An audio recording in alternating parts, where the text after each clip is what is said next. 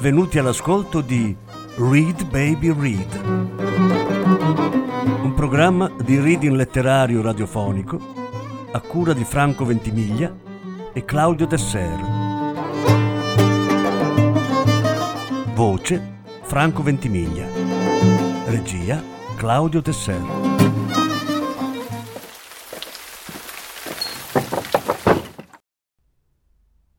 Murakami Haruki, una colonna sonora.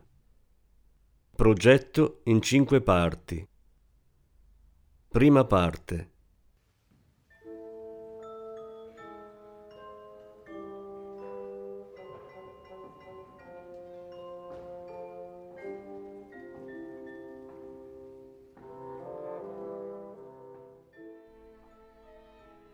Da Norwegian Wood. Avevo 37 anni ed ero seduto a bordo di un Boeing 747 e il gigantesco velivolo aveva cominciato la discesa attraverso densi strati di nubi piovose e dopo poco sarebbe atterrato all'aeroporto di Amburgo. La fredda pioggia di novembre tingeva di scuro la terra, trasformando tutta la scena, con i meccanici negli impermeabili, le bandiere issate sugli anonimi edifici dell'aeroporto e l'insegna pubblicitaria della BMW in un tetro paesaggio di scuola fiamminga. È proprio vero, sono di nuovo in Germania, pensai. Quando l'aereo ebbe completato l'atterraggio, la scritta vietato fumare si spense e dagli altoparlanti sul soffitto cominciò a diffondersi a basso volume una musica di sottofondo. Era Norwegian Wood dei Beatles in un'anacquata versione orchestrale e come sempre mi bastò riconoscerne la melodia per sentirmi turbato. Anzi, questa volta ne fui agitato e sconvolto, come non mi era mai accaduto. Nel tentativo di calmarmi, mi piegai coprendomi la faccia con le mani e restai assolutamente immobile.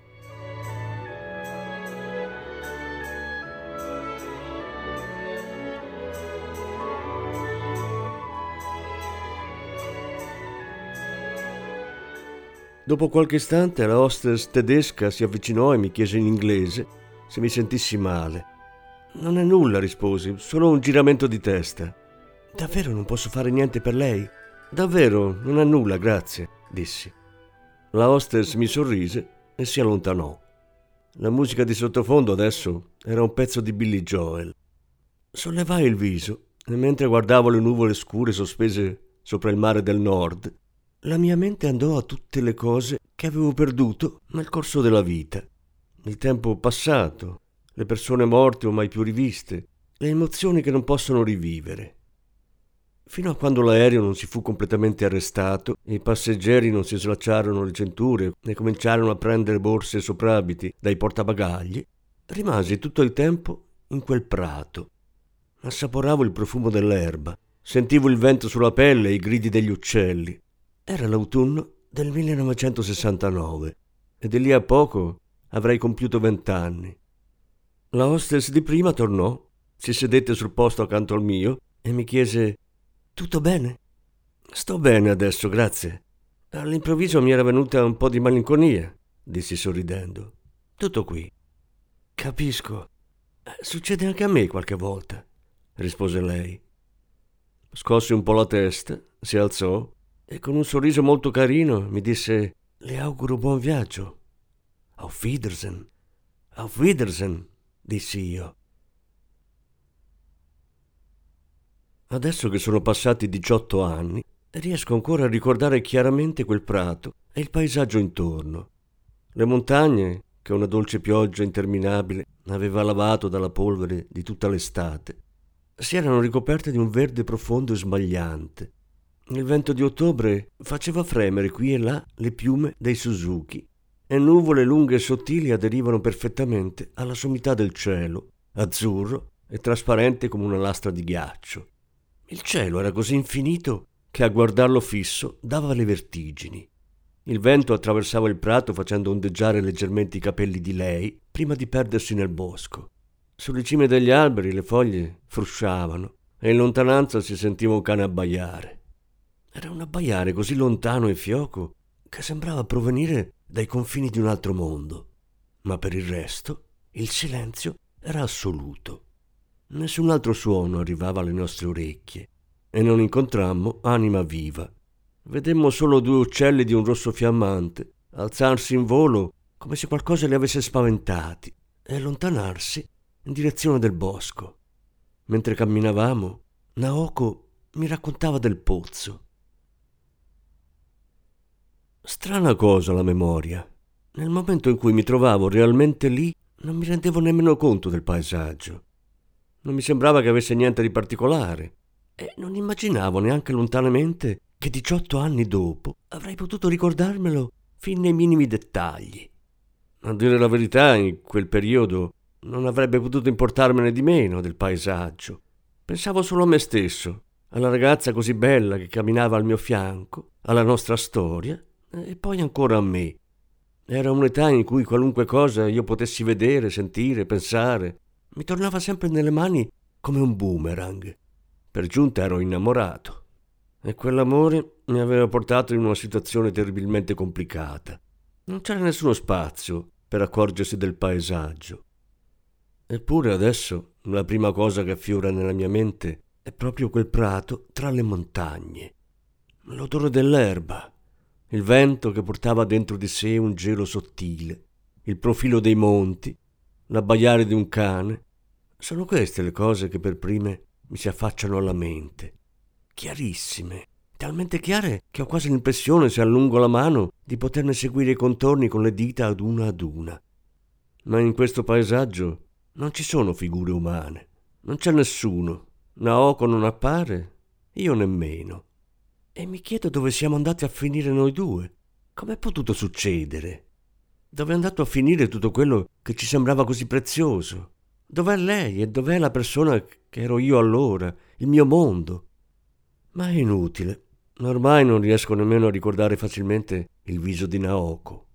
Quello che mi resta è solo lo sfondo un paesaggio senza figure.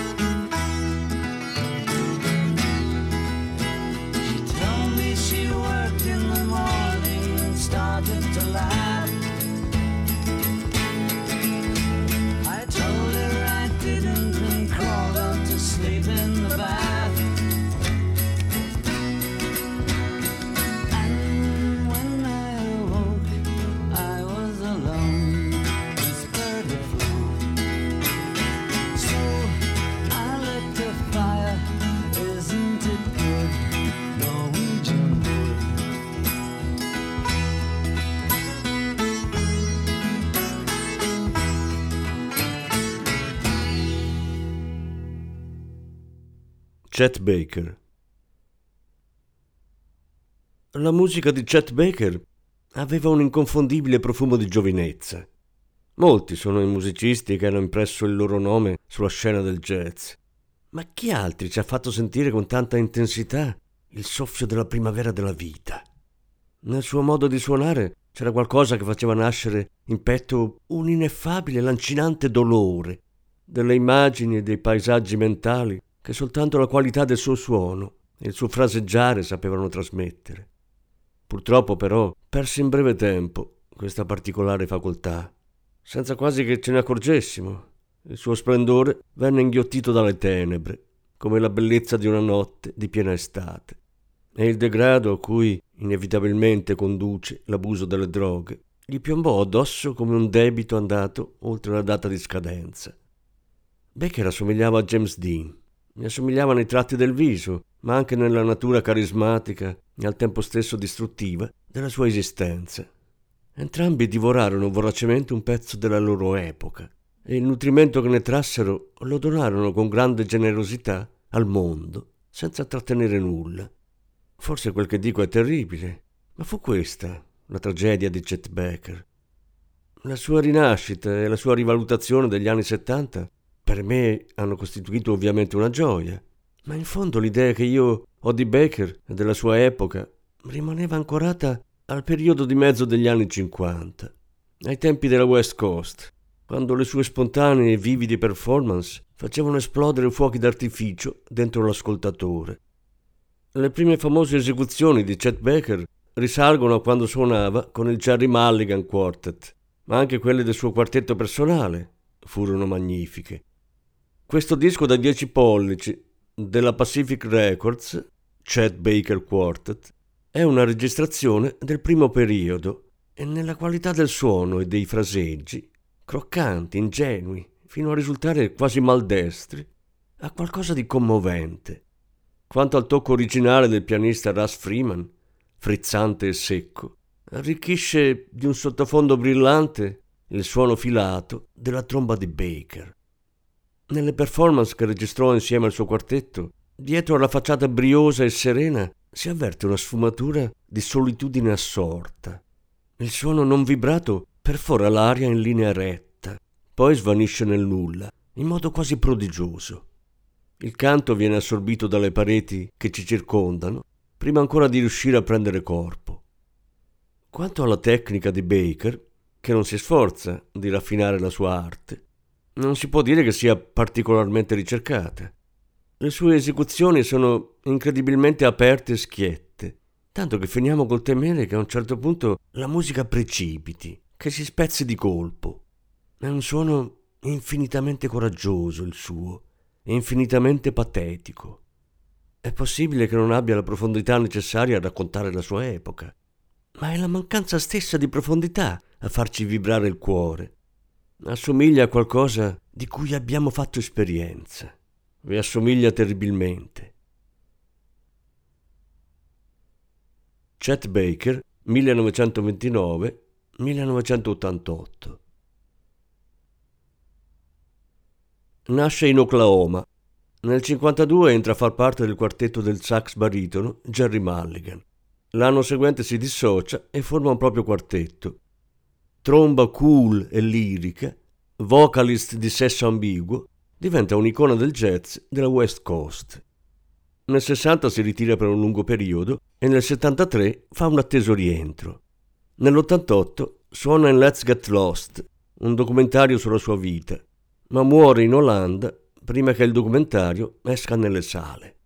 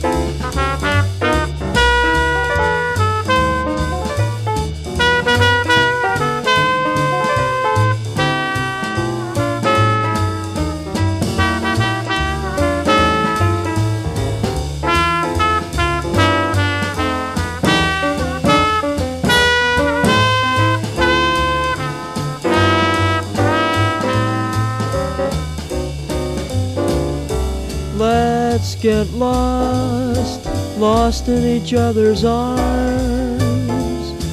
Let's get lost, let them send out alarms And though they'll think us rather rude. Let's tell the world we're in that crazy mood. Let's defrost in a romantic mist. Let's get crossed off everybody's list. To celebrate this night we found each other. Oh, let's get lost.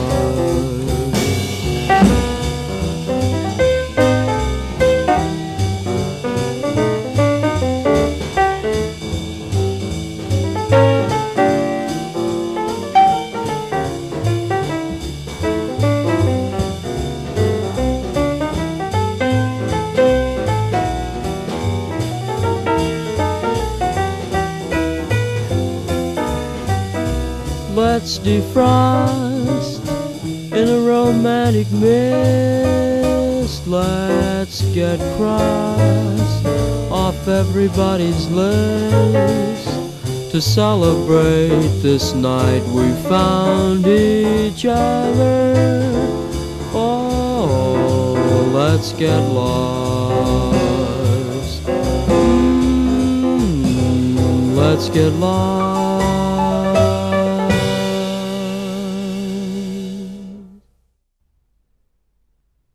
Miles Davis Nella vita di qualunque persona c'è una giornata perduta, una giornata in cui sentiamo di aver superato un limite oltre il quale qualcosa dentro di noi è cambiato e non torneremo mai più a essere quelli di prima. Quel giorno avevo camminato a lungo per la città, da una strada all'altra, da un tempo all'altro. Era una città che conoscevo bene, Eppure l'avvertivo estranea. Fu soltanto quando si fece buio che pensai di andare in un bar e bere qualcosa di forte. Avevo voglia di un whisky con ghiaccio. Continuai ad avanzare lungo la stessa strada finché non trovai quello che sembrava un jazz bar. Aprì la porta ed entrai. Era un locale lungo e stretto, con un bancone e tre tavolini e nemmeno l'ombra di un avventore. La musica era jazz. Mi sedetti su uno sgabello al bancone e ordinai un doppio bourbon. Mentre l'alcol mi scivolava giù dalla gola, pensavo qualcosa dentro di me è cambiato. Non sarò mai più quello di prima. C'è un brano che desidera ascoltare in particolare? mi chiese poco dopo il giovane barista, venendo a mettersi davanti a me. Alzai il viso e provai a riflettere. Un brano che volevo ascoltare. Ora che me lo diceva, qualcosa che mi avrebbe fatto piacere magari c'era. Ma che genere di musica era adatto a quel posto? Mi sentivo del tutto perduto. Four and more, dissi, dopo averci rimuginato un po' su, perché il mio pensiero era andato alla copertina scura e tetra di quel disco, anche se non è detto che fosse davvero questa la ragione. Il barista estrasse l'album di Miles Davis da uno scaffale e lo posò sul piatto del giradischi. Mentre guardavo il bicchiere davanti a me e il liquido che lo riempiva, ascoltai il lato A di Four and More. Era proprio la musica di cui avevo bisogno. Lo penso ancora oggi. Penso che era esattamente il disco che dovevo ascoltare in quel momento. La performance di Miles in quell'album è profondamente amara. Il tempo che ho scelto è stranamente veloce al punto da risultare aggressivo. Con il ritmo cesellato da Tony Williams in sottofondo, assennato come una candida luna di tre giorni, Miles conficca senza pietà il suo cuneo magico nelle inclinature dell'animo. Non chiede nulla, non prende nulla. Nella sua musica non si può cercare compassione, né riceverne sollievo. Tutto quello che c'è lì è un'azione, nel senso puro della parola. Ascoltando Walking, di tutte le registrazioni di Walking, la più dura e aggressiva, mi resi conto che in quel momento dentro di me non provavo alcun tipo di dolore, almeno per un certo tempo, mentre Miles, come un ossesso, distruggeva qualcosa, riuscì a mantenermi in una condizione di insensibilità. Bevvi un altro whisky. Questo accadeva tanto tempo fa. Miles Davis 1926-1991 Nasce nell'Illinois. Dal 1945 inizia a suonare la tromba assieme a Charlie Parker. Nel 1948, con la collaborazione di Jill Evans, crea una formazione del tutto originale, mai vista prima nella storia del jazz, un nonetto. Dopo l'esperienza dell'hard bop nel 1959, incide quel capolavoro del modal jazz che è Kind of Blue. In seguito continua intrepidamente a produrre un suono elettrificato, esercitando una grande influenza sulla direzione che prenderà il jazz. Ci ha lasciato un'enorme quantità di album. Nel 75 si ritira, ma nell'81 conosce una rinascita artistica.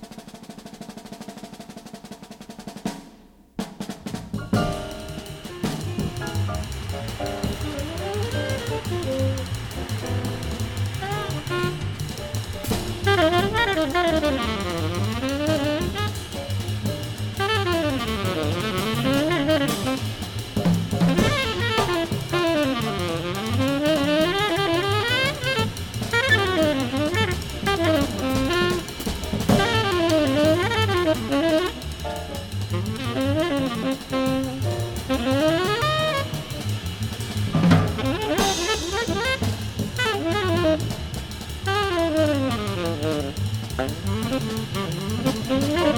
you.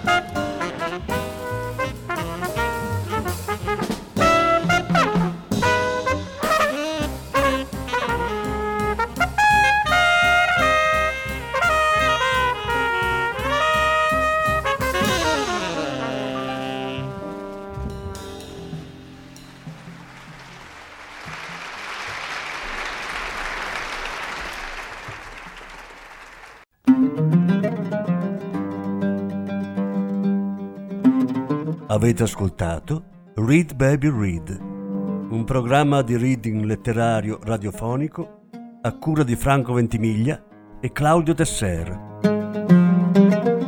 Grazie per l'ascolto, alla prossima settimana. La seconda parte della lettura sarà trasmessa la prossima settimana.